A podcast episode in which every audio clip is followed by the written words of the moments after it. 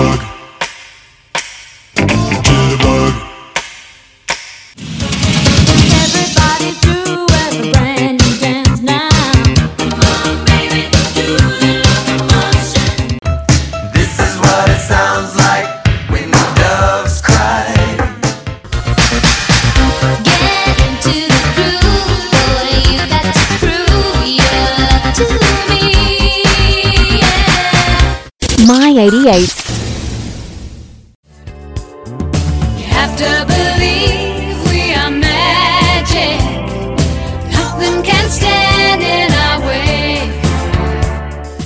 It is August 9, 2022, here in Australia, and this morning we woke up to the news that the beloved icon Olivia Newton John had passed overnight. An official statement read Dame Olivia Newton John passed away peacefully at her ranch in Southern California this morning, surrounded by friends and family. We ask that everyone please respect the family's privacy during this very difficult time. Olivia has been a symbol of triumphs and hope for over 30 years, sharing her journey with breast cancer. Her healing inspiration and pioneering experience with plant medicine continues with the Olivia Newton John Foundation Fund, dedicated to researching plant medicine and cancer. Olivia was first diagnosed with breast cancer in 1992. In this special episode, we will remember Olivia Newton John and talk about her music and amazing legacy. This is the My 88 podcast, and I'm Wayne Tunks, and I will admit to being a very big Olivia Newton John fan.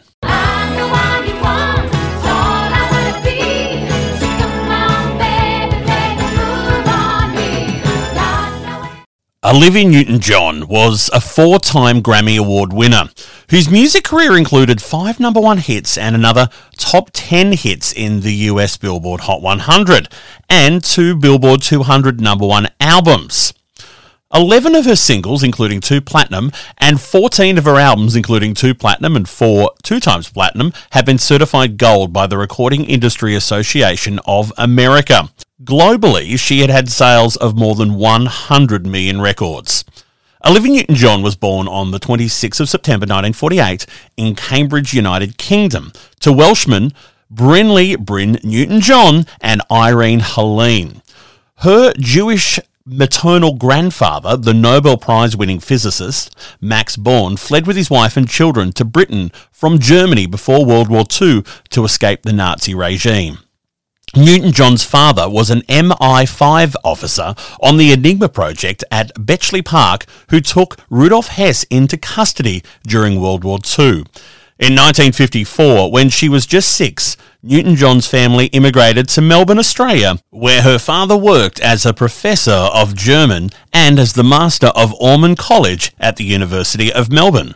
She attended Christchurch Grammar School in the Melbourne suburb of South Yarra and then the University High School in Parkville. So we definitely claim her as an Australian. Okay, nope, she's British Australian, but we will definitely claim her as an Aussie because she was just so loved in this country. She had an amazing career here and in England. Of course, then Grease came along and she just became this international celebrity loved by everyone. But I think it's time to talk about her music from the 80s.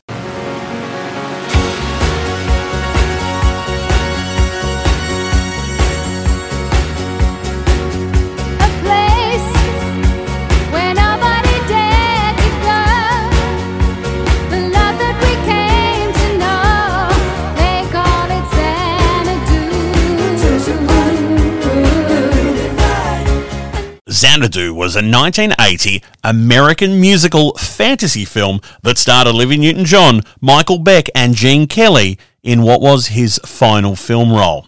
The film features music by Olivia Newton John, Electric Light Orchestra, Cliff Richard, and The Tubes.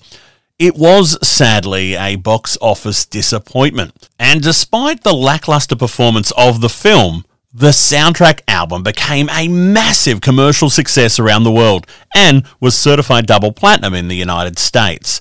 The song Magic was a US number one hit for Newton John, and the title track Xanadu by Olivia Newton John and Electric Light Orchestra reached number one in the UK and several other countries around the world. The film has since gone on to become a cult classic for the way it mixes the storyline from an old fashioned 1940s fantasy with modern aesthetics featuring the late 70s and early 80s rock and pop music on the soundtrack, as well as for fans of Olivia Newton John who went, you know what, we love this film anyway. In Australia, Magic reached number four and Xanadu got to two. And then there was the great duet with Sir Cliff Richard, Suddenly, which hit 37 in Australia and six in Canada. Suddenly,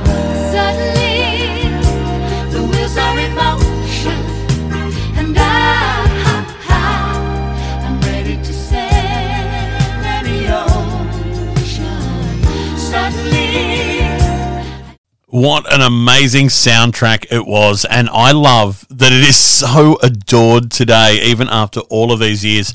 I know here at My 88, whenever we play songs from the Xanadu soundtrack, people go crazy. They also request them all the time. So, a really great memory of our wonderful Olivia.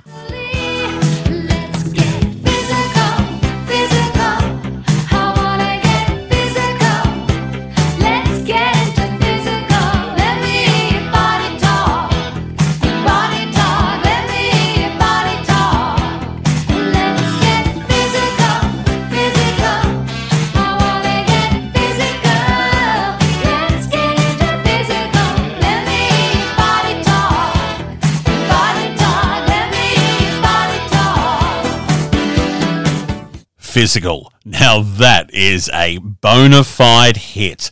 It reached number one in Australia, Belgium, Canada, New Zealand, Switzerland, and the US. It also reached seven in the UK. Now, the writers of that song, Steve Kipner and Terry Shaddick, originally thought of Rod Stewart for the song, but then they offered it to Tina Turner. But she thought it was a little too raunchy. So then, because Olivia and Tina were sharing managers, Olivia was played the song. She also thought it was a little bit cheeky, but she was encouraged that it would help her image. Well, it went on to sell 2 million copies in the United States, where it was certified platinum, and spend 10 weeks at number one. It was the number one song of 1982 in the US and was even Billboard's most successful song of the 80s.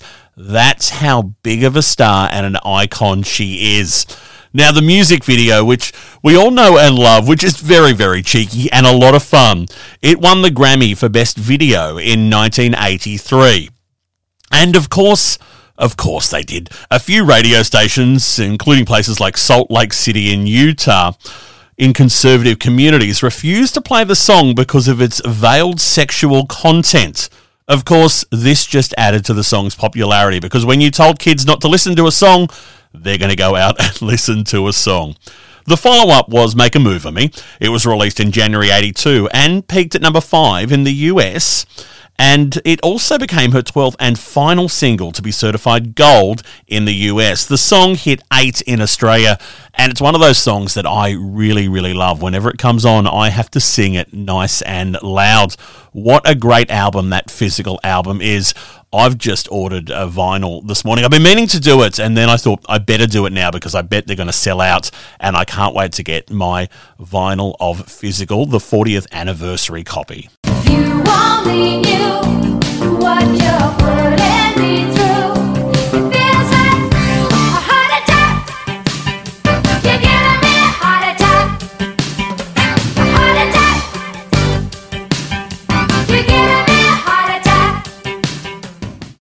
The next song that I wanted to talk about was Heart Attack, which is a fantastic song and actually was the first release from Olivia's Greatest Hits Volume 2 because she is an artist that could fill many greatest hits albums. It was a lot of the same team worked on this one. John Farrar produced it, Steve Kipner was one of the writers, and it was nominated for a Grammy Award for Best Female Pop Vocal Performance. It did quite well around the world, 22 in Australia. In the UK, sadly, it only hit 46, which seems a, shame. It was three in the US, and Canada took it to number two. So good on our Canadian friends for that one. I think one of the really important things of this song is that it continued that synth pop line that she had started with Physical and sort of experimented a little bit with on Xanadu and just had this really great sound that was so current in the 80s and still sounds so fresh today. It is just such a fantastic song.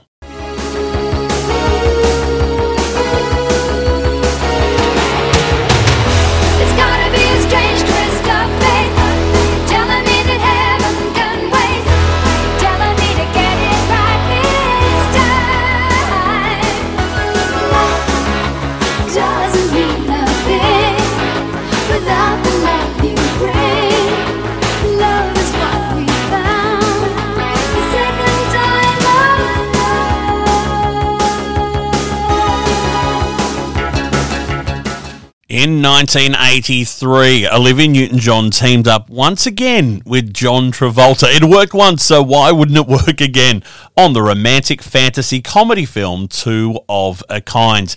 Now, the film wasn't as big a success as Grease, but once again, the soundtrack absolutely amazing. Twist of Fate probably is my favorite Olivia Newton John song. It is so good. In our recent countdown on my 88 for the top 88 Aussie songs of the 80s, Twist of Fate did end up in our top five, and rightly so, because it is such a great song. Once again, written by Steve Kipner, who clearly could work really well with Olivia. He had been working on the song for some time, and then had gotten a call from Olivia's manager to say that she was working on this film and they needed a song, and that song just worked perfectly with it. Of course, it's still popular all these years later. It was even used in Stranger Things because so many of the 80s best songs were. Now, the video for that song, it was nominated at the Grammys for Best Video Short Form, but did lose to David Bowie, sadly. But the song again did really well on the charts. Four here in Australia, five in the US. What a fantastic tune, Twist of Fate. I'm going to be playing that one again this afternoon, I think quite a few times.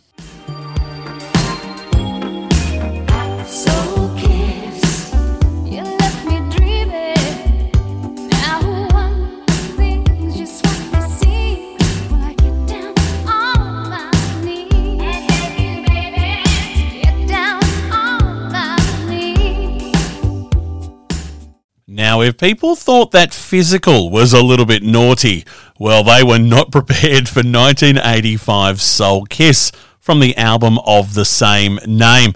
That was the lead single, and yes, it was Olivia at her most naughty. You know what? She was having a lot of fun with this stuff, and you can just tell watching her how amazing it was for her and just how liberating it must have felt. The song didn't do as well. It hit 20 in Australia and also hit 20 in the US, which is still pretty good, and it is a really great song and a fun one to sing along with.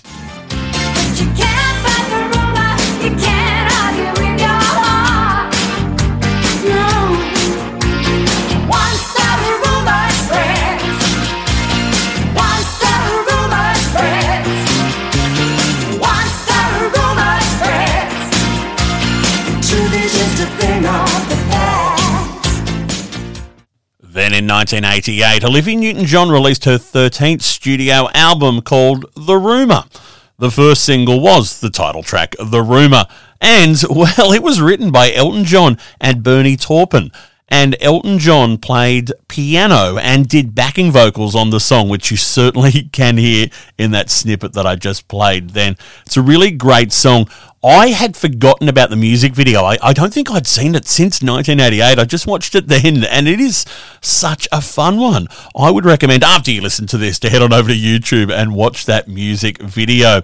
Now, the song did hit 35 in Australia and 62 in the US, so she wasn't doing as well in the charts then, but was still such a beloved artist. I just want to mention one more song, which is early 90s, because once again it put her back to the top of the Aussie charts.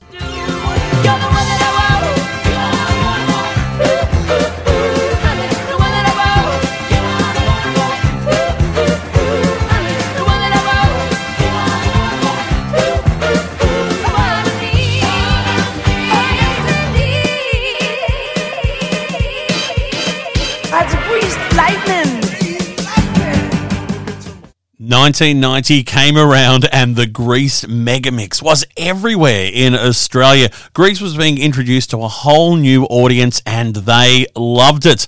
And those who were old enough to remember Grease the first time were loving it all over again when three of the most famous songs from the Grease musical were mixed up together for the Mega Mix. It hit number one in Australia, three in the UK, seven in the Netherlands and New Zealand, and eight in Belgium.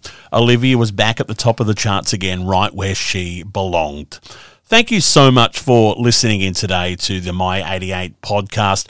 I just had so many emotions this morning when I heard that Olivia Newton John had passed. And the way that I get through things is by listening and celebrating music. And that's what I thought we should do with Olivia, who just seemed like the most genuinely lovely person. I had never gotten to meet her, but people I know had met her and just always talked about how wonderful she was. She's the kind of lady who you would have loved to have just sat down and had a cup of coffee with and a scone in the afternoon and just had a really great chat and chuckle. She will be sadly missed. Thanks for tuning in. This is the My 88 podcast. Tunks out.